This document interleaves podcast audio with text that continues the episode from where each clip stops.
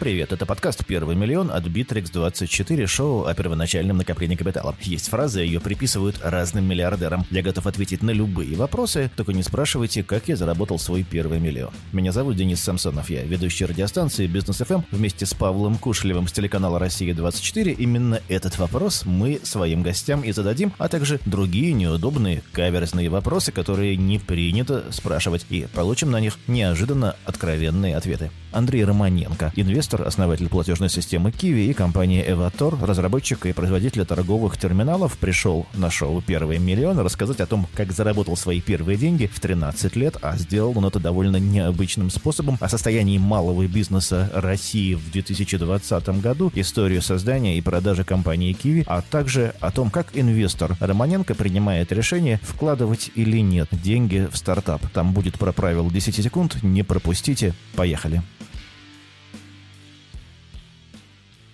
Андрей, добрый день. Добрый день, всем привет, ребят. Андрей, ну, это звучит, конечно, прекрасно, просто предприниматель, но предприниматели, они что-то предпринимают, что предпринимаете вы? Можно хотя бы широкими мазками перечислить те бизнесы, юрлица, фонды, к которым вы имеете в той или иной степени отношения? Ой, э, ну, Я сегодня... знал, что это сложно. Да, а, непростой вопрос, потому что перечислить потребуется много времени. Я думаю, что надо начать с основного. А сегодня я, в первую очередь, конечно, предприниматель, и я последние 23 года своей жизни только этим и занимаюсь. Что-нибудь, с чего-нибудь невозможного создаю что-нибудь возможное. Есть такая фраза «мы можем все, а, но все сделать э, не можем». Во-первых, я на сегодня последние пять лет занимаюсь э, большим проектом от компании «Ватор». Мы пять лет назад учредили вместе с, со Сбербанком. Это это история про онлайн-кассы в нашей стране. И пять лет назад э, мне казалось это невозможно. Все говорили мне, что ты безумец. Как можно сделать кассу с планшетом еще и на андроиде? И вот кассиры будут туда нажимать. Когда всю жизнь, если вы помните, были такие автономные кассы, такие калькуляторы в целлофане на рынках стояли. И были большие постсистемы с компьютерами, с фискальными регистраторами. Но нам удалось э, достаточно много сделать за пять лет. И на сегодня уже больше 700 тысяч э, касс работают работает по всей стране. Второе, я на сегодня являюсь инвестором в четырех фондах, которые инвестируют на разных стадиях в разные стартапы. Первый фонд – это Run Capital, который проинвестировал в 11 проектов за последние 5 лет. Там самые известные проекты в России, потому что в основном все проекты на Западе. А в России это компания группа IB по Cyber Security. Ну, есть там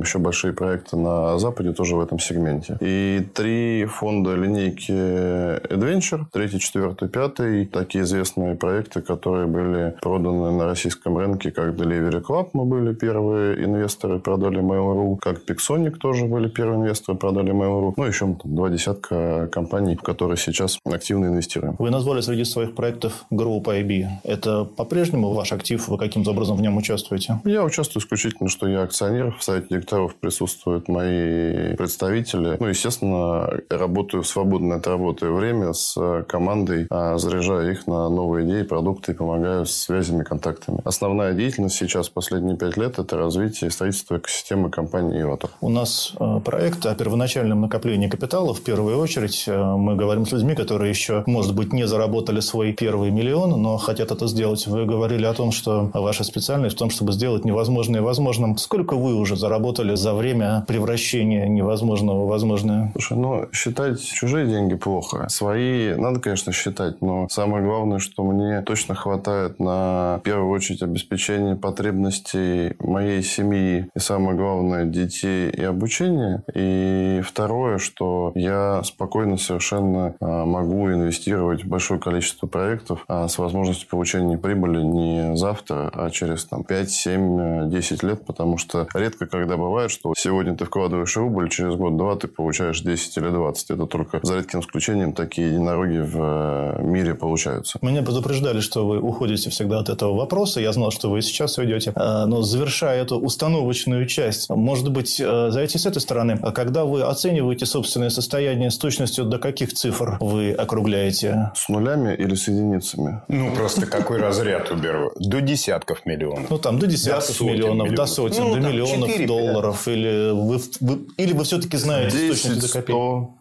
100, какая разница? То есть плюс-минус два порядка, это, в общем, для вас не является э, в оценке состояния. А есть же какая-то позамерка. Есть же какая-то позамерка. Ты разговариваешь с человеком, которого лично не знаешь. Слушайте, зачем, зачем, зачем, что-то, зачем что-то мерить и считать, когда вот гораздо интереснее смотреть на то, что человек сделал и реализовал, и как дальше после этого, если он вышел, к примеру, из этих проектов, э, смотреть, как развивается компания. У меня там, в страничке моей биографии есть э, колоссальнейшая история с созданием компании Kiwi, которая сегодня торгуется на NASDAQ. Компании там, считает, что ей там, 13 лет с 2008 года. Вообще она образовалась в 2003, а исторически с 98 года. То есть компании 22 года. И, в принципе, там в истоке лежат 2003 год. И нам в 2013 году удалось э, за 10 лет э, от российского стартапа э, сделать публичную компанию. И тогда в мае 2013 года мы вывели ее с оценкой больше миллиарда долларов. А к началу февраля 2014 года компания стоила больше 3,6 миллиарда. Вот это вот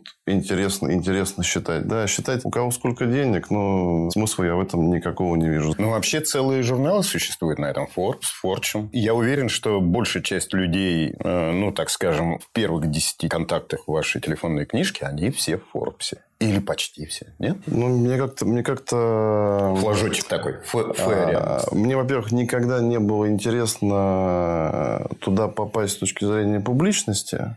Ну, а смысл? Зачем? Как бы, ну, Красивые фотографии. Деньги, деньги любят тишину. Красивых фотографий и так достаточно. А гораздо приятнее попадать в списки молодых предпринимателей до 25, 30, 30, 33. Я вот этот вот путь прошел и считаю, что вот большую жирную точку в этом поставил, чем вот быть э, пенсионером и попадать в этот список. Знаешь, мы как-то сидели на лыжах катались, сидели у камина, попался журнал как раз э, Forbes, о котором ты говоришь. Топ 100 или то 200, наверное, было. Про записную книжку. Ну, наверное, человек 40 я оттуда точно знаю и могу лично позвонить, и мне точно всегда ответить. Так, ну, то есть, это называется «А меня и так все знают», да? Мне там печататься не нужно. Слушай, мне, знаешь, мне постоянно... У меня есть Facebook, Instagram, у меня его никто не ведет. Я сам, когда есть время, есть какое-то вдохновение, а у меня в Фейсбуке типа тысяч 20 подписчиков, и в Инстаграме тысяч 15, мне кажется. Это такая вот уже профессиональная аудитория в основном. У меня нет никаких там фолловеров э, извне. Постоянно все предлагают, давайте нагоним вам аудиторию, предлагают услуги, давайте мы будем вам создавать странички, наберем вам миллионы. Мне это не нужно как э, личности. Да? Если это нужно для моего бизнеса, то, конечно, для бизнеса я буду всегда делать. Если надо будет стать э, инфогероем, ну, значит, будем создавать э, крутого персонажа и делать какой-нибудь э, интересный контент, как это было в, в пандемии сейчас, когда в середине марта нас всех э, отправили по домам. Мы начали как бы, ну там, тяжелое было время, непростое. А, я помню, я вернулся, катался на снегоходах в Хибинах и вернулся то ли 16, то ли 17 марта.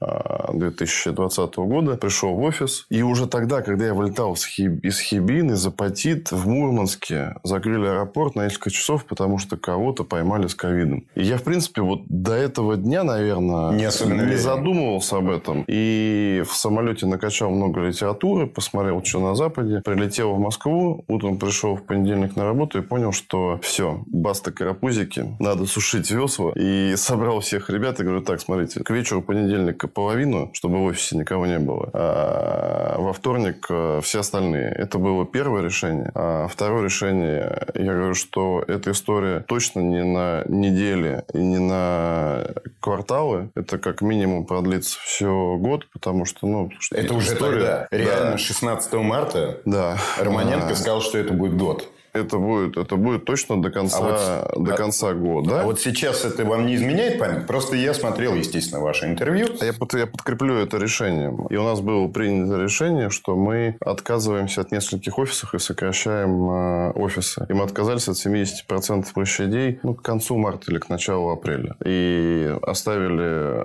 один э, хедквотер, от всего остального отказались, потому что понимали, что не будет никакого смысла в простое этих помещений. И я думаю, что мы не скоро вернемся к тому, что нам потребуются офисы. И мы открыли, тогда же сделали правильно, четвертое решение. Открыли решение, что мы вакансии все заполняем из регионов и начинаем ребят набирать оттуда и работать, и готовы брать э, людей из четвертых, пятых факультетов, институтов. И прекрасно эта программа работает э, до сих пор. И мы даже открыли за это время там и офис в Тюмени, где людей подбираем, и прямые продажи, и колл-центр. И всех перевели, знаешь, там все переживали, а как мы там первую, вторую, третью линию поддержки, которые сидят в колл-центрах, работают, отправим всех по домам. Да все работает прекрасно. И я тоже работаю из дома, и мне вот большого смысла приезжать в офис никакого нету, потому что ты приедешь, но ну, в офисе будет 5, 10, 20, 30 человек из там 500, которых э, есть на сегодня в коллективе. И смысл, ты все равно будешь с 90% людьми из офиса сидеть по видео общаться. Ну, я могу же прекрасно дома Андрей, сделать. А просто в нескольких интервью вы рассказывали про свой барометр. Поскольку у вас 700 тысяч э, терминалов, вы, может быть, даже иногда актуальнее, чем Росстат, представляете состояние российской экономики. Э, у Лизы Остинской вы там э, зачитывали эти картинки, и тогда просто Романенко, это образца конца июня, да, конец июня, по-моему, был, он был гораздо более оптимистичен. А сейчас Романенко декабрьский вариант считает, что он еще в марте предсказал на год, а в июне он говорил, ну, вот сейчас все восстановится. И говорил о том, что бизнес-активность на конец июня составляла 65%. Можно попросить вас, ну, нам чуть-чуть показать ваш барометр? Он еще работает? Что у нас? Какая температура у страны? Мы уже умерли или, наоборот, выздоравливаем? Ну, во-первых, Лиз, привет. Очень рад, что ребята смотрели наше с тобой интервью. Сейчас, конечно, я барометр открою. А кратко в выводах. Я, кстати, первый, кто не побоялся после марта тогда в июне прийти на очное интервью, и мы вот так вот в зале вместе снимались, потому что все же боялись всего, отказались. Никто не заболел? Нет, никто не заболел. А, слушай, я могу сказать так, что, ну, во-первых, по барометру вот а, закончилась 50-я неделя. А, мы ведем барометр с 10 недели, это 2-8 марта. И это взяли за базис, базис 100%. Если посмотреть сейчас на 50-ю неделю с точки зрения оборота по всей стране, по количеству, с точки зрения оборота, идем плюс 108% к той неделе. Ну, 108%. Там было 100, здесь 108. Плюс То есть 8. мы выросли на 8% да. с начала года. С точки, на 8%. С точки зрения точек минус 10%. То есть не страшно. А если взять неделя к неделе, 49 к 50, то рост на 4,8 базисных пункта. По точкам падения на 1,6, ну, потому что где-то пошли по городам небольшие локдауны. Это статистически достоверная история. Мы можем говорить о том, что количество игроков на рынке снизилось, но при этом оставшиеся стали настолько более эффективны, что это суммарно дает рост. Не, ну, конечно, у тебя есть потребительский спрос, и когда у тебя спрос там на двух миллионах торговых точках или на миллионе восемьсот, то все равно он перераспределяется на другие точки. Ну, там, посмотри, к примеру, там, салоны связи, да, там, на каждой станции метро по 3-4, по 5 штук. Ну, будет работать 5 или будет работать 3, я свой спрос все равно всегда реализую, зайдя в один из трех. Это все перераспределится. С барометром мы работали очень активно. Я даже не ожидал, что в период пандемии мы вот две вещи сделали. Мы сделали барометр с точки зрения не только там каких-то общих цифр, но мы делали детальную статистику по сегментам бизнесов, по регионам, а, в количестве точек, в количестве оборота и в потребительскую корзину жизненно необходимо опускались. У нас стояло огромнейшее количество количество запросов от э, разных губернаторов э, со всей страны. Я был удивлен, как изменился подход в общении чиновников с бизнесом. Но я со многими губернаторами э, общался на прямой связи и помогали с отчетами, что у них происходит. И это делали, мне кажется, до июня или июля. Да. После этого прекратили делать отчетность, потому что тратят достаточно большие ресурсы на то, чтобы эту бигдату все обрабатывать. Сейчас делаем верхнеуровневые только цифры. Все остальное остальное, где можно было, переводим потихонечку на платную основу. Ну, потому что мы, коммерческие компании, должны зарабатывать. И в фундаменте нашего бизнеса Эватора и платформы ОФД лежала как раз история с э, Big Data, потому что мы сейчас в день обрабатываем миллионов 45, наверное, чеков со всей страны, в которых больше там 150 миллионов позиций, которые россияне покупают. Но это как бы на это нужны ресурсы и мощности. И мы зарабатываем уже хорошие деньги на Big Data и хотим также быть поставщиком данных для государства. Люди из правительства, те, кто принимают экономические решения в масштабе страны, смотрят на ваши цифры. Вы чувствуете, что те данные, которые вы им предоставляете, каким-то образом влияют на политику в области экономики нашей страны? Ну, я это сразу почувствовал, когда несколько человек мне э, в ту среду было большое выступление президента на тему роста цен сахара, масла и хлеба. Ну, наверное, вот прям через несколько минут после начала этого выступления мне написало несколько человек, просило срочно прислать, какие цифры есть, чтобы понимать, э, что происходит в стране. Мы, конечно, идем навстречу и помогаем, но хотим, чтобы это было все-таки вин-вин история. На этом э, компания зарабатывала деньги, делали продукт. Понятно, идут там идут разговоры, что там вся бигдата, которая есть, там она хранится как раз в ФНС. Сейчас большие планы у Росстата пользоваться этими данными но я считаю, лучше, чем коммерческая компания, никто не сможет это обрабатывать и делать. Вы сказали, компания должна зарабатывать деньги. У меня этот вопрос был отложен на попозже, но уж очень к слову приходится. А если верить Руспрофайлу, Эватур как раз теряет последние годы деньги. Вы вообще планируете выход на прибыльность? Если да, то когда? Проблемы сделать компанию прибыльной нет от слова вообще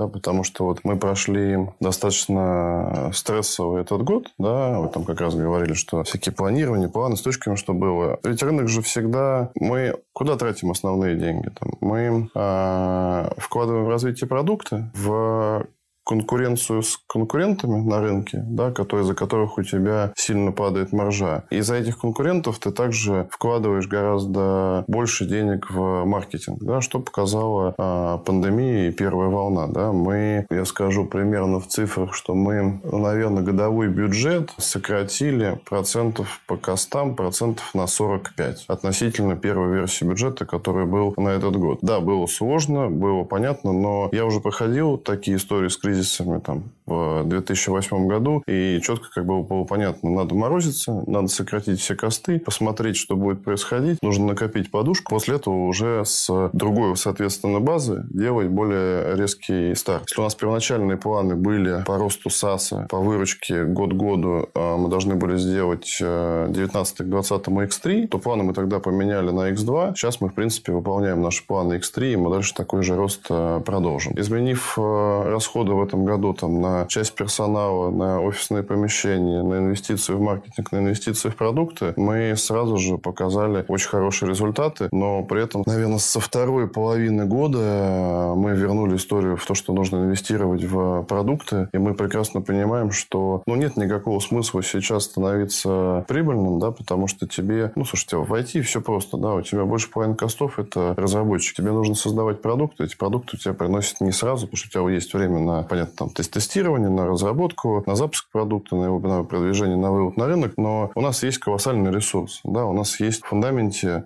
самое важное – это клиенты у компании. У нас есть два продукта. Это Avatar как экосистема со смарт-терминалами, где у нас 700 э, тысяч э, касс. Это примерно в среднем 1,2 на предпринимателя, почти 600 тысяч предпринимателей. Каждый четвертый в стране предприниматель, между прочим, пользуется нашими устройствами. Сейчас от точки до точки в среднем в городах а с населением 10 тысяч плюс 70 метров, да, кто пользуется нашими клиентами, э, продуктами. Второе. У нас есть лидер кассового рынка, оператор фискальных данных платформы ОФД, 22 компании с разрешением ФНС. А у нас доля около 30% э, рынка и почти миллион э, точек из трех э, с копейками миллионов касс в нашей стране работают с нами. И это колоссальная ценность для компании. Клиенты и данные. Да? Естественно, кто владеет миром в будущем, да, тот, кто владеет этими данными. Поэтому мы будем это монетизировать и в будущем, конечно, будем зарабатывать деньги. Но всегда большая дилемма для акционеров. Да? Если компания начинает зарабатывать деньги, а нужно ли там распределять дивиденды или вкладывать в будущее развитие? Вот пока что нам не так много лет. Да? По сути, там, запуск был в 2016 году летом, но основные там, 4 года это как раз был с 17-20. Пока что мы будем дальше продолжать инвестировать. Давай откатимся к счастливым воспоминаниям детства. Ты очень много раз рассказывал, все тебя спрашивали про, значит, детство мажора, наверное, советского, правильно? Ну, кстати, я думаю, что не все это слово сейчас знают. Да, из да, тех, да. кто нас смотрит, это такое слово из Советского Союза. Андрей, я э, скажу, вы были я, мажором? Наверное, я, наверное, сейчас больше узнал слово про мажоров, э, наверное, последние лет 10-15, чем тогда. Тогда же не было таких... Я просто был, были я такие, знал, как Были такие слова мажоров, да, да? да, именно оттуда и пришло все. А те, кто кто в красных пиджаках ходил тогда, это мажоры Это уже нет? постфактум. Мы же про 80-е, а в красных уже это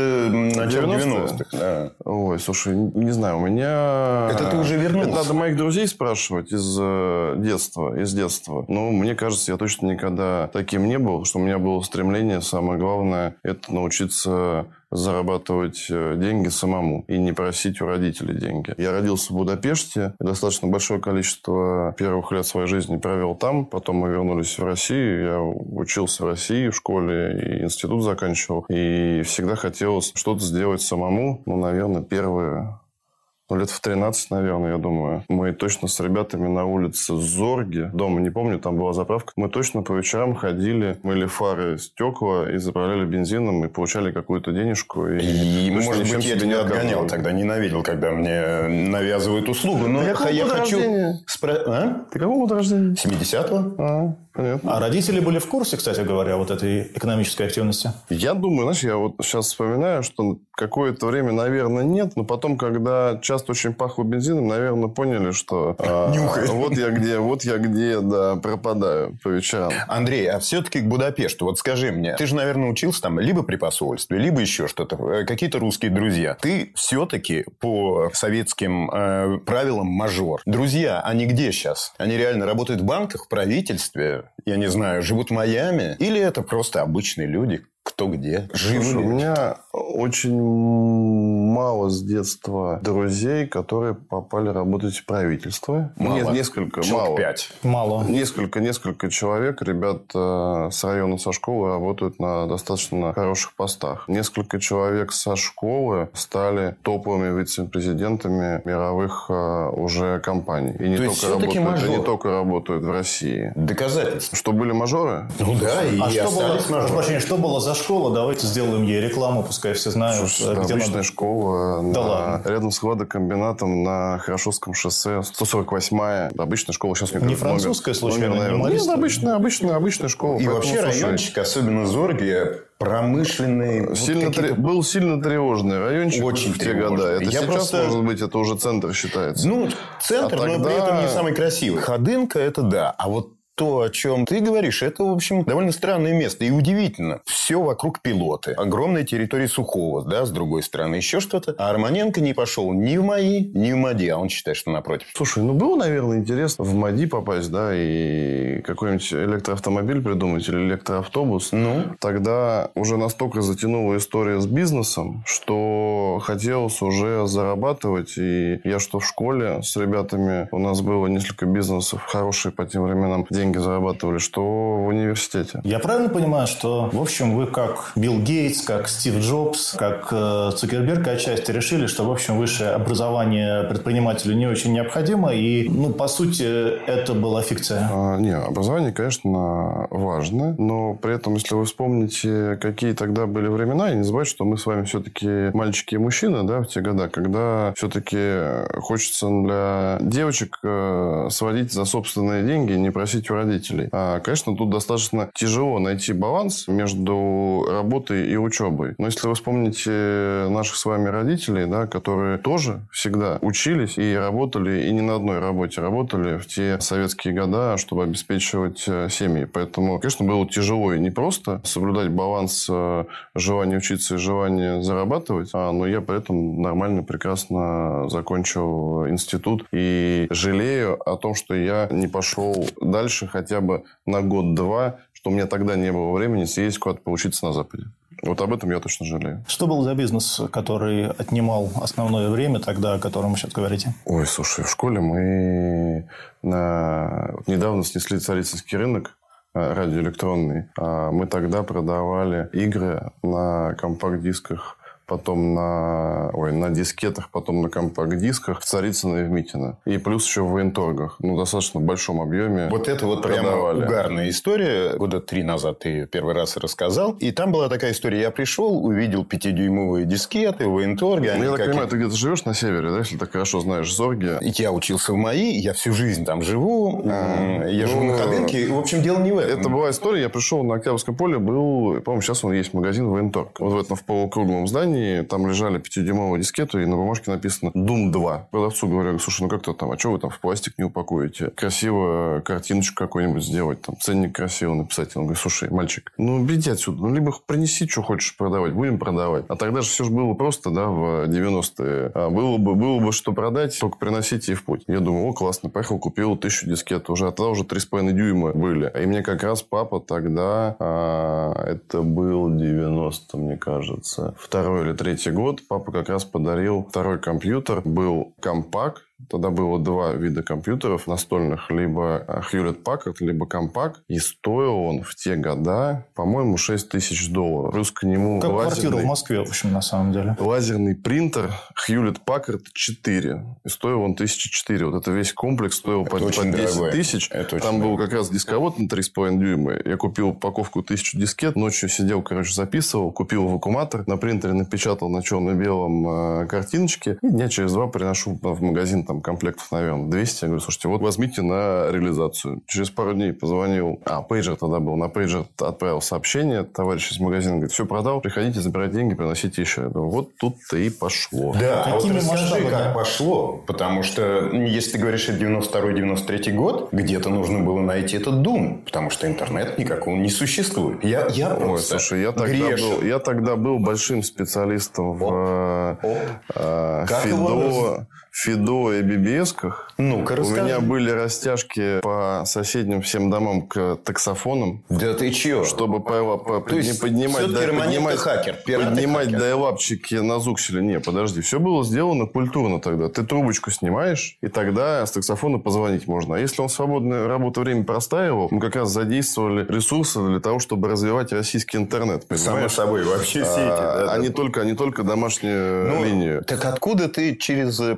прости, таксофон и качал-то Doom? Во-первых, Doom это 92-й, я даже не помню. 94-й год? 90... 94 94-й, наверное. 94 наверное. И Наверняка защищен был. Я просто помню. Я грешен при пиратском бизнесе немножечко в конце 90-х э, ошивался, которым заправляли мои друзья майовские. Я помню, что это довольно сложная история. Выделенный очень дорогой канал. Договоренности с американцами, чтобы они покупали диски, быстренько заливали на FTP, потом это льется по первым долго, потом люди вскрывают. Ты Потом... еще, небось, первый интернет-провайдер, помнишь, который появился? А как же? Что же? Сити Линк и Не, ну, Россия там- онлайн. Ну, там и ну, Демос, Реалком, там Да, дело не да. в этом. Андрей, э, скажи мне, пожалуйста, ты вроде бы не нуждался, а почему ты все время шел и что-то... Человек, у которого есть деньги, э, который может себе позволить менять кроссовки и машины. Почему он все время идет? Слушай, семья была достаточно хорошо обеспечена, никаких проблем с этим не было, но я точно хотел доказать своим родителям, что они не зря в меня вложили огромнейшее количество лет своей жизни и доказать, что годы были прожиты не зря, и сейчас они, я думаю, сильно гордятся этим. Ваши родители, насколько я знаю вашу историю, примерно в это время Романенко-старший с партнерами организует российский офис BBDO, и это, в общем, бизнес совершенно другого масштаба, другого уровня. Операции идут совершенно иные, и не было здесь какого-то разрыва. Да. Да нет, слушай, но папа, да, папа в 89 году, после как раз командировок из Будапешта, ему предложили вместе с американцами создать в России в 89 году первое маркетинговое агентство э, BBDO Маркетинг. Первый офис у них был в павильоне, не помню, как он называется, на ВДНХ. Ну, тогда это первый ролик был по телевизору, адаптированная реклама, девушка с коробкой большой в Ригле спирминт, желтая жвачка, бежит по пляжу, похоже на спасателей Малибу. Вот они его адаптировали, по телевизору показывают. Это считается как раз год основания маркетинга в России в те года. Да не было, слушай, никакого диссонанса. Даже я даже несколько месяцев и в агентстве поработал, и в экспоцентре поработал. Я смотрел, как это все работает, как это все устроено. Летом точно вот два года я на всякие практики обязательно ходил. В трудовой книжке даже, мне кажется, до сих пор записи с тех э, времен э, сохранились. Не хотел сделать все самому, но у меня есть еще сестра э, старшая, на 5 лет родная, Наташа. Вот она пошла по стопам как раз отца. Да, она насмотрелась на все это и поняла, что хочет быть как раз его продолжением с точки зрения бизнеса. И за последние лет 20, мне кажется, она сейчас уже в пятом или в шестом агентстве генеральный директор. А вы пошли таким своим путем а я пошел, я пошел путем, да, а я пошел, да, путем предпринимателя, что я все-таки она девочка, а я сын, я должен как бы по, по другому пути пойти. И тут ты задал хороший вопрос, уж ну реально все было случайно, да, то есть, наверное, из-за моей открытости с людьми, что там всегда удавалось выстраивать отношения, договариваться, и были хорошие скиллы в продажах, Киви проходил огромнейшую трансформацию с точки зрения продуктов, да, начиналось как бы это все там с 99 -го года с карточек экспресс-оплаты, потом пришла идея убить историю с карточками, поставить какую-то машинку на точке, которая будет пополнять телефон, потом придумали в 2005 году терминал самообслуживания, потом в 2009 придумали, даже было такое название мобильный кошелек, домен был MobV, MobW. Был такой, да. Сейчас это как раз называется Kiwi Wallet, мобильный банк. И история, понятно, что компания из B2B, она была как бы, она всегда была B2B2C. Да, потому что какая ты карточку дистрибутируешь для кого? Для конечных клиентов. Соответственно, первая часть бизнеса у тебя B2B, потом C. Соответственно, как раз за счет этого C было очень правильное решение принято в восьмом году, когда объединение произошло СМП и Епорта, создать розничный бренд. И как раз когда бренд Kiwi появился, что нужно создавать все-таки бренд, который потребитель будет знать. Наша главная цель, мы будем выигрывать над конкурентами только в одном случае, когда в торговом центре стоит, вспомните, была же дикая конкуренция, было в ряд до 10 терминалов стояло, да, из них могло быть 4 Киви и еще 6 кого-то. Вот наша задача, мы работали над тем, вкладывались в маркетинг, чтобы очередь стояла к нашим четверым. За счет правильного интерфейса, за счет внешнего маркетинга, который мы делаем, за счет контента, за счет комиссии, ну, много фактов, которые мы делали, нам получилось, главная цель была сделать, чтобы оборот на одном терминале для наших партнеров, B2B-шников, был гораздо больше, чтобы им было выгодней ставить как раз наш софт, а не чей-то чужой. Мы так снова постепенно, хронологическим путем дошли до Эватора. В ваших интервью я читал, что ключевым для становления компании была ваша личная встреча с Германом Грефом, на котором вы, в хорошем смысле этого слова, эту идею ему продали. Это так? Да, у меня есть давние, давние отношения со многими э, топ-менеджерами в Сбербанке. И я тогда пришел с предложением, я понимал, что при создании компании точно нужен э, операционный банк, потому что это все превратится ну, там, в историю с эквайрингом, с расчетно-кассовым обслуживанием. Пришел к Сбербанку с предложением о том, что давайте вместе вот скоро начнется такая история, как 54 ФЗ, как реформа онлайн-рынка, команда Сбербанка сказала, ну, надо тогда идти с Германом Оскаровичем и об этом как бы договариваться, потому что у нас предыдущую нашу долгую платежную жизнь была большая достаточно конкуренция тогда со Сбербанком. Ну, слушайте, это же не более того, как а, конкуренция. Я как раз к тому времени уже из Киви вышел, и ему понравилась эта идея. И я взял на себя коммитмент, что я буду заниматься этим бизнесом. Как люди попадают на прием к Грефу? Есть какая-то формальная процедура? Как это случилось в вашем случае? Слушай, ну сейчас, наверное, обязательно надо тесты на ковид сдавать, да? Ну, это начало, а, да. А дальше? Да, за несколько дней и на входе. А тогда, да нет, слушай, все просто. Кнопку в лифте нажал, приехал на какой-то Нет, ну вы как-то созванивались с ним, ли вас общие знакомые э, организовывали, были посредники? Каким образом? Я уже на тот момент знал много достаточно топ-менеджеров в Сбербанке, которые быстро, И вас представили? Да мы были заочно знакомы и быстро поговорили и обо всем договорились. Вы готовились специально именно к этой встрече? Как-то вот э, воспринимали ее как ключевое да событие? Нет, да нет, а что готовиться? Слушайте, ну да, да, нет, нет, как бы мы же хотим бизнес бизнес вместе делать и деньги вкладывать. Я же не за деньгами. У нас конструкция достаточно простая. Да, мы вместе инвесторы. Да, и мы прората вместе вкладываемся в проект. Поэтому, слушайте, я пришел и говорю, давайте вместе сделаем. Я говорю, вы нам нужны, потому что у вас э, банк, потому что вы бренд, вы канал дистрибуции, вы GR. Я прекрасно понимаю, что за счет чего можно будет вместе заработать. Я готов сделать всю остальную историю. У меня большие скиллы в э, железе, большие скиллы в софте, как собрать команду и как это все построить. Сделать это разговор рынка. идет на пальцах или вы какую-то пока показывали презентацию, это было более формально? Слушай, да нет, ну, конечно, какие-то презентации точно были. Но это не тонны макулатуры, которые ты неделями, месяцами готовишь. Все достаточно быстро, оперативно. Слушай, ведь, ведь любой же бизнес на старте – это две вещи. Это чуйка и это вообще понимание масштаба рынка. Можно ли на этом рынке построить что-то большое. Вот. Нам тогда, конечно, до конца не представлялось, а, возможно, посчитать рынок, но мы точно понимали, что от 2,5 миллионов до 3,5 миллионов касс в нашей стране в ближайшие несколько лет будут проапгрейжены до онлайна, и это там больше 2 миллионов предпринимателей, с которыми точно можно будет по тысяче-две 3 или 5 тысяч рублей в месяц или год а, зарабатывать вместе, делать им продукты. Вот это мы точно понимаем. Вот это решение «да, да, нет, нет», оно было принято прямо в ходе встречи? Вообще, каким образом этого уровня решения принимаются? Знаешь, например, мне кажется, наверное, после встречи какое-то время прошло недолго, и было решение, что все, да, делаем. Мне кажется, это был февраль-март 2016 года, а в июне мы уже объявили на пресс-конференции, что мы создали компанию, начинаем активно продвигаться, и через пару дней был принят закон. Андрей, у меня следующий вопрос. Он не относится прямо к вашему бизнесу специфическому, но вы чуть-чуть Сбербанк. Романенко чуть-чуть Сбербанк. Один из Битрикс, а Романенко Сбербанк. В данном случае Эвотор Сбербанк. Один из Битрикс, а Эвотор Сбербанк. Да. Ну, что-то в этом роде. Я точно не знаю, но смысл не в этом. Смысл в том, что на наших глазах Сбербанк вот прямо есть такой термин переобувается, он переодевается. Последние презентации это вообще... Ты же смотрел обе или там три весенние? И летней-весенней презентации. Вот Герман Оскарович, который пританцовывает там виртуально. А ты про «Черного лебедя» смотрел? А? Про «Черного лебедя» смотрел? Я чуть не умер в этот момент. Чуть не умер, реально. Потом... Все смотрел, все смотрел. И скажи мне, пожалуйста, это же твои партнеры, ты как... Ты, ты мне при встрече можешь сказать, Герман Оскарович, пожалуйста, не снимайте «Лебедей» больше.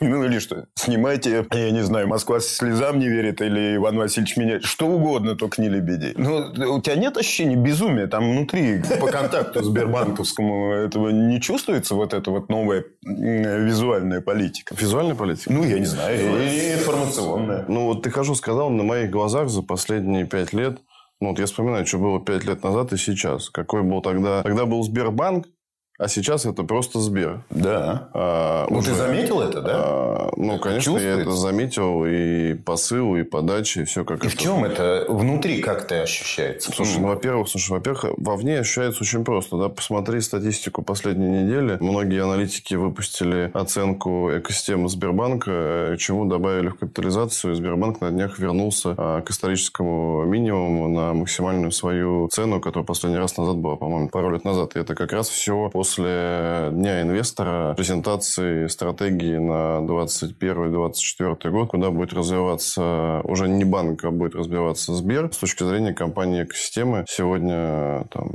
50 плюс, по-моему, компаний. Ну, не могу говорить, очень, помню очень точно. Много, да. Ну, много много компаний, которые между собой активно все сотрудничают, строят партнерство и развиваются. Я ну, считаю... то есть, это работает. Это еще понятно, что на инвесторов сработало. Может быть, им яркие краски нужны. Но смысл-то в том, что они вкладывают огромное количество денег и усилий. Это дает результаты. Но вот Слушай, ну если бы это не работало, я бы, наверное, здесь бы не сидел сегодня на этом месте а, и уже занимался бы чем-то другим. Не знаю. Вот. Поэтому, да, работает, приносит свои лавры. У Сбера колоссальнейшая синергия с компаниями. И самое главное, у них есть две вещи, которые всем нужны в B2B и в B2C. Это клиентские базы. В B2C это самый большой банк, самой большой клиентской базы. Там, я не помню, сколько там, 70 миллионов да, пользователей. И в B2B там больше 2 миллионов клиентов. Естественно, ты когда делаешь совместные продукты, ну вот мы 4 года назад начинали активно через там, больше, чем 3,5 тысячи продавцов в Сбербанке продавать смарт-терминалы. Но тогда казалось, когда мы приходили, мы были первые а, из компаний, мы приходили к а, этим людям, которые продавали всю жизнь банковские продукты, а тут надо было из коробки продать какой-то терминал еще его и настроить для ФНС, и УФД прописать, и КЭП подключить. Еще все это можно легко удаленно сделать, и тебе мастер приедет, и на точку это все установит. Ну, скажи мне, внешние изменения – это обязательная часть этого? Потому что Слушай, знаешь, самое важное, раньше было много... Самое, самое важное, чтобы процессы были параллельные, чтобы было внешние изменения, и при этом внутренние изменения шли гораздо быстрее, чем внешние, потому что ты иначе иногда можешь не успевать за теми обещаниями, которые ты э, в рынок делаешь. Поэтому ну, я считаю, они колоссально делают э, революцию на этом рынке. Вот, и я верю, что все получится. К сожалению, да, что наш рынок не такой большой глобально, да, в мировом масштабе, мы там 3% да, мирового ВВП занимаем. И на нашем рынке всего лишь стратегов, которые имеют деньги, строят экосистему, с которой можно партнериться, их всего лишь там немного, да. Ну, там, Сбербанк, Яндекс, Mail – ну, можно там еще там 2, 3, 4 компании взять, которые в основном как раз э, и вкладывают, и строят все, что связано с интернетом. Потому что это первое, что мало стратегов. Второе, что так как небольшой рынок, у нас единицы миллиардных компаний образовались за последние 10, 15 или 20 лет в сегменте а, там, финтеха, интернета. Давай возьмем там последние 10 лет, да, там на NASDAQ торгуются 6 или 7 российских компаний. Там, по-моему, 4 или 5 была Киви, спустя 6 лет HeadHunter, сейчас Озон. Да, вот. Очень круто, причем вышел. Да. Озон, да вообще снимаю шляпу, просто, ну, молодцы. Там, да, там 7-8 миллиардов э, сделать IPO за несколько месяцев. Это колоссальнейший труд команды. Я и, вообще не понимаю, как это получилось. И то, что они стоят там 7 миллиардов, если посмотреть на другой рынок, то есть рынок Якома оценен российский, там, в, я думаю, там миллиардов 70-100 в целом. Огромнейший потенциал. И я верю, что будет как бы капитализация подниматься. Но миллиардных компаний не так много. Это правда. И причем Озон-то она извечная. 98-й, что ли, какой-то. Там у нее год основания еще у вашего ОСМП не было. Или как они там? Да, все начиналось с книжек. Но смотри, как минимум, чтобы компания выйти на хороший должный уровень, должно пройти 7-10 лет. А редко единороги получаются быстрее. Андрей, Длинный ты путь назвал такой. стратегов, еще что-то. Я не знаю только о твоих контактах с Яндексом, а с Берем мы говорили. Расскажи нам про Mail, потому что во многих интервью ты называл, так скажем, человеком, который для тебя является образом предпринимателя, Юлия Бенционовича Мильнера. Расскажи, как Романенко встретился с Мильнером, встретился с Мейлом, потому что Киви как бы в головах у людей нет прямой связи Мейл-Киви. И я не знаю, у Иватора тоже с Мейлом, наверное, ничего там особо прямого не связано. Расскажи, как ты попал вот в эту воду? Ой, сейчас я тебе скажу. Потому что Мильнер – это один из самых оборотистых людей, который, в принципе, создал половину, наверное, Рунета, мне кажется. Да, я считаю, что если вот там от Як А идти, есть три топовых э, личности на российском рынке интернета с точки зрения инвестиций. Номер один – это, конечно, Юрий Борисович Миллер – а, я его очень э, ценю, нашу дружбу с ним, очень его уважаю за много вещей. А на второе место я поставил бы, наверное, Леню Богуславского. На третье место э, Сашу Галицкого. Юра Миллер с российского рынка как бы давно ушел. Соответственно, сейчас там а, как раз на первое место пришел а, Леонид Богуславский. С Юрием Борисовичем а, была интересная история была. Когда я занялся дистрибуцией Scratch Card в 99 году, я тогда познакомился, наверное, в 2000-м с Борисом Кимом, который основал тогда компанию Автокарт Холдинг. Они делали универсальную Scratch-карту для оплаты за все, что только можно. Ну, кроме секшопов, наверное. А может, и а может быть, не знаю. А можно было и в интернете за что-то платить. И мы тогда активно сотрудничали, карточки покупали. Они тоже продавали всякие карточки. Я покупал у них, они у меня что-то. Секретным образом, наверное, где-то в конце 2005 или в начале 2006 вдруг Юра Миллер покупает компанию ePort как процессинговую компанию для гарантии а, всех платежей в мейле. И это оказывается ePort. Он тогда ePort, было тогда три компании OSMP, ePort и Киберплат. Ну, там, три компании процентов 80, наверное, рынка держали или 90. Мы были на третьем месте, Киберплат на первом, ePort на втором. И как-то случайно, мне кажется, в декабре 2006 года я пересекаюсь. Кто-то кто захотел меня с ним познакомить представить Мильнера. Да. И мы встретились в э, пентхаусе на Курской башня была наверху, в стекляшке. С Юрой встреча длилась, наверное, запланировано было полчаса, длилась она часа два. А, я открыл компьютер, показал графики, как очень смелые молодые парни за последние 9 месяцев растут, изменили тренд на этом рынке. И он понял, что он купил не ту компанию. Да, и говорит, а вы сборе кинул знакомый? Я говорю, знакомый. Когда вот у меня там 75%. Я говорю, прекрасно. Это сейчас как бы быстро слухи да, распространяются. Кто что купил, кто сколько заплатил. А тогда все между собойчики были такие. Я даже не знаю, почем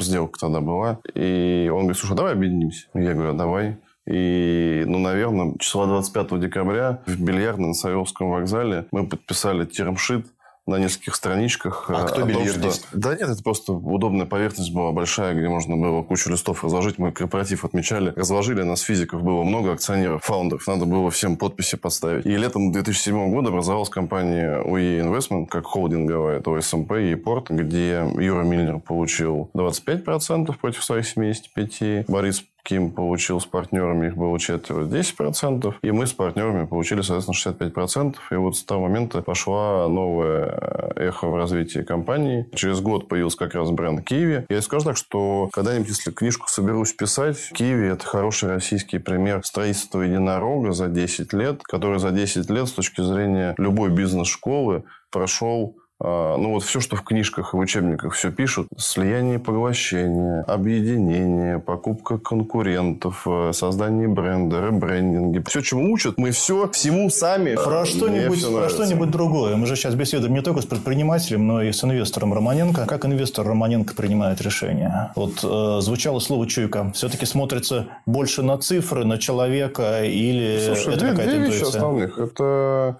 ну, интуи... во-первых, две вещи как бы. Это фаундер и рынок.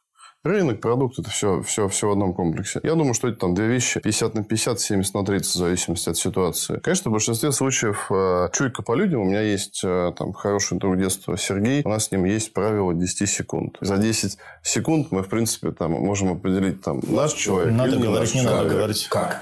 Что Слушай, нужно? не знаю, где-то вот на подсознательном уровне А, уже не- знаешь... вот- нет свода правил?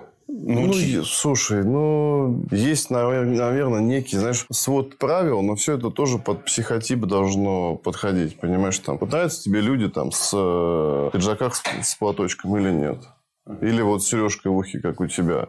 Ну, миллион факторов, понимаешь? Вот ты с сережкой, это там супер человек. А был кто-то другой на твоем месте, может быть, правило 10 секунд бы и не сработало. Вот. Ну, много очень на подсознательном уровне. А презентации в лифте – это легенда? Или действительно бывают люди, которые пытаются в лифте взять инвестора, запугиваться и что-то рассказать? И если да, то есть ли в этом шанс? Знаешь, нет, ну, презентации в лифте, презентаций после выступлений очень много. Даже порой много всяких выступлений до пандемии было. Я всегда точно после выступления минут 30 планирую остаться, поговорить с э, людьми, которые подойдут. Ну, часто есть достаточно хорошие идеи, но ошибка многих предпринимателей, что они совершенно не понимают масштаб рынка, на что можно на этом рынке будет с точки зрения денег получить и сделать. И хватит ли вообще денег, которые ты хочешь привлечь, чтобы построить что-то большое. Потому что экономика- Недооценивают или экономика- переоценивают? а и так, и так. А, И недооценивают, и не переоценивают. Потому что ну, достаточно сложно этому как бы научиться понять, откуда считать. Я обычно всегда гипотезы использую для просчетов рынка с э, разной стороны. С разных сторон приходишь, что хотя бы плюс-минус там 20, 30, 40 процентов у тебя цифры а, хотя бы не отличались. Тогда четко можно понимать, что да, рынок есть, а дальше ты начинаешь вниз как бы считать, там, сколько будет стоить привлечение клиентов, какая команда тебе нужна, там, средняя зарплата там, на нашем рынке, она тоже понятна. И как бы строишь модельку. А, хотя бы на три года надо понимать перспективу, а, получится денег заработать или нет. Ну, в общем, есть смысл э, пытаться общаться с большим инвестором, используя э, вот эти 20 минут после какой-то большой презентации, есть шанс. Знаешь, рынок уже и здесь тоже поменялся. Многие, особенно в инвесторском плане, у них огромнейшая открытость да, и представленность в интернете. Поэтому, конечно, все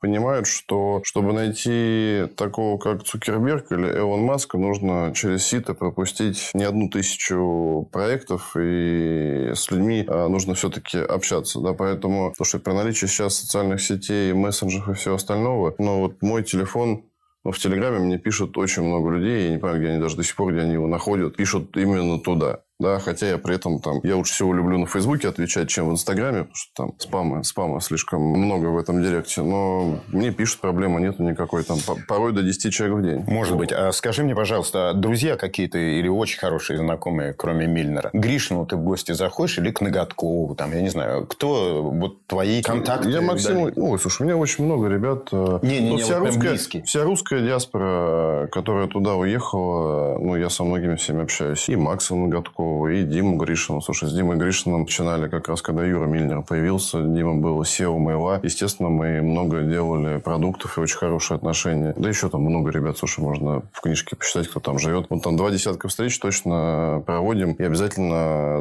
два-три ужина жарю мясо. Мне все равно, в Москве жарить мясо или в Силиконовой долине. Я приезжаю в гости и жарю мясо. Наша программа, она про первый миллион, поскольку ну, как-то принято считать вехой для предпринимателя момент, когда достигнута определенная материальное благосостояние. Вы сегодня в ходе разговора несколько раз подчеркнули, что для вас не деньги являются мерилом успешности. Есть ли что-то, какой-то факт в вашей карьере предпринимателя, который для вас является ну, вот таким рубежом? Мы сказали, да, я достиг, я состоялся, дальше уже буду развивать. Миллион хорошие круглые цифры. Я считаю, нам тоже вот всем нравится.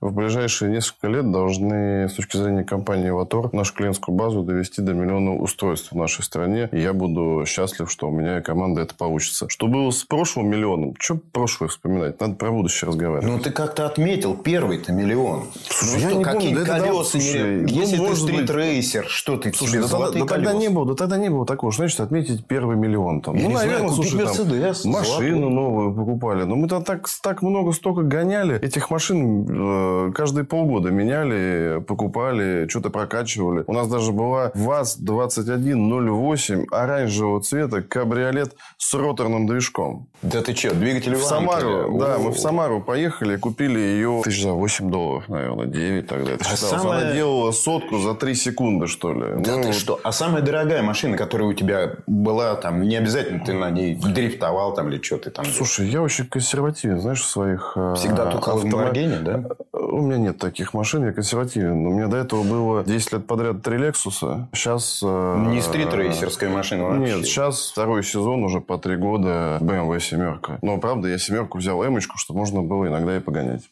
Сам? Или все-таки водитель? Сам, конечно. Сам. Погонять, погонять сам. А ездить с водителем, я считаю, что лучше я это время с пользой проведу для себя и для работы, чем буду за рулем баранку крутить. Каждый должен делать свою функцию. Самая понтовая машина, на которой ты там гонял? Ну, если ты гонщик. Я пять лет назад жене Теслу подарил. Вот это вот самая, вот это самая клевая тачка. Это когда у тебя к планшету приделали колеса.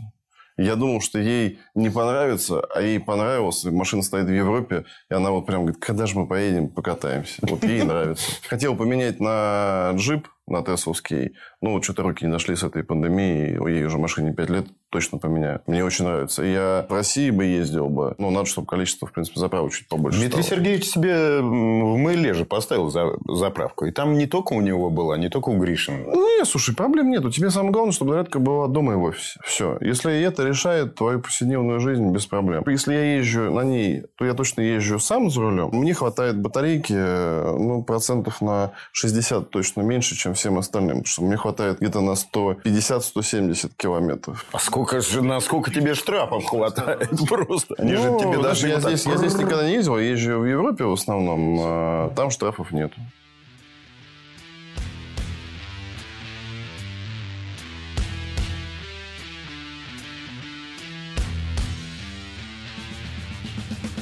На сегодня все. Через неделю новый подкаст и новый интересный герой. Чтобы не прозевать, подписывайтесь и ставьте лайки в описании, ссылки на наши социальные сети и полную версию интервью на YouTube. До встречи через неделю.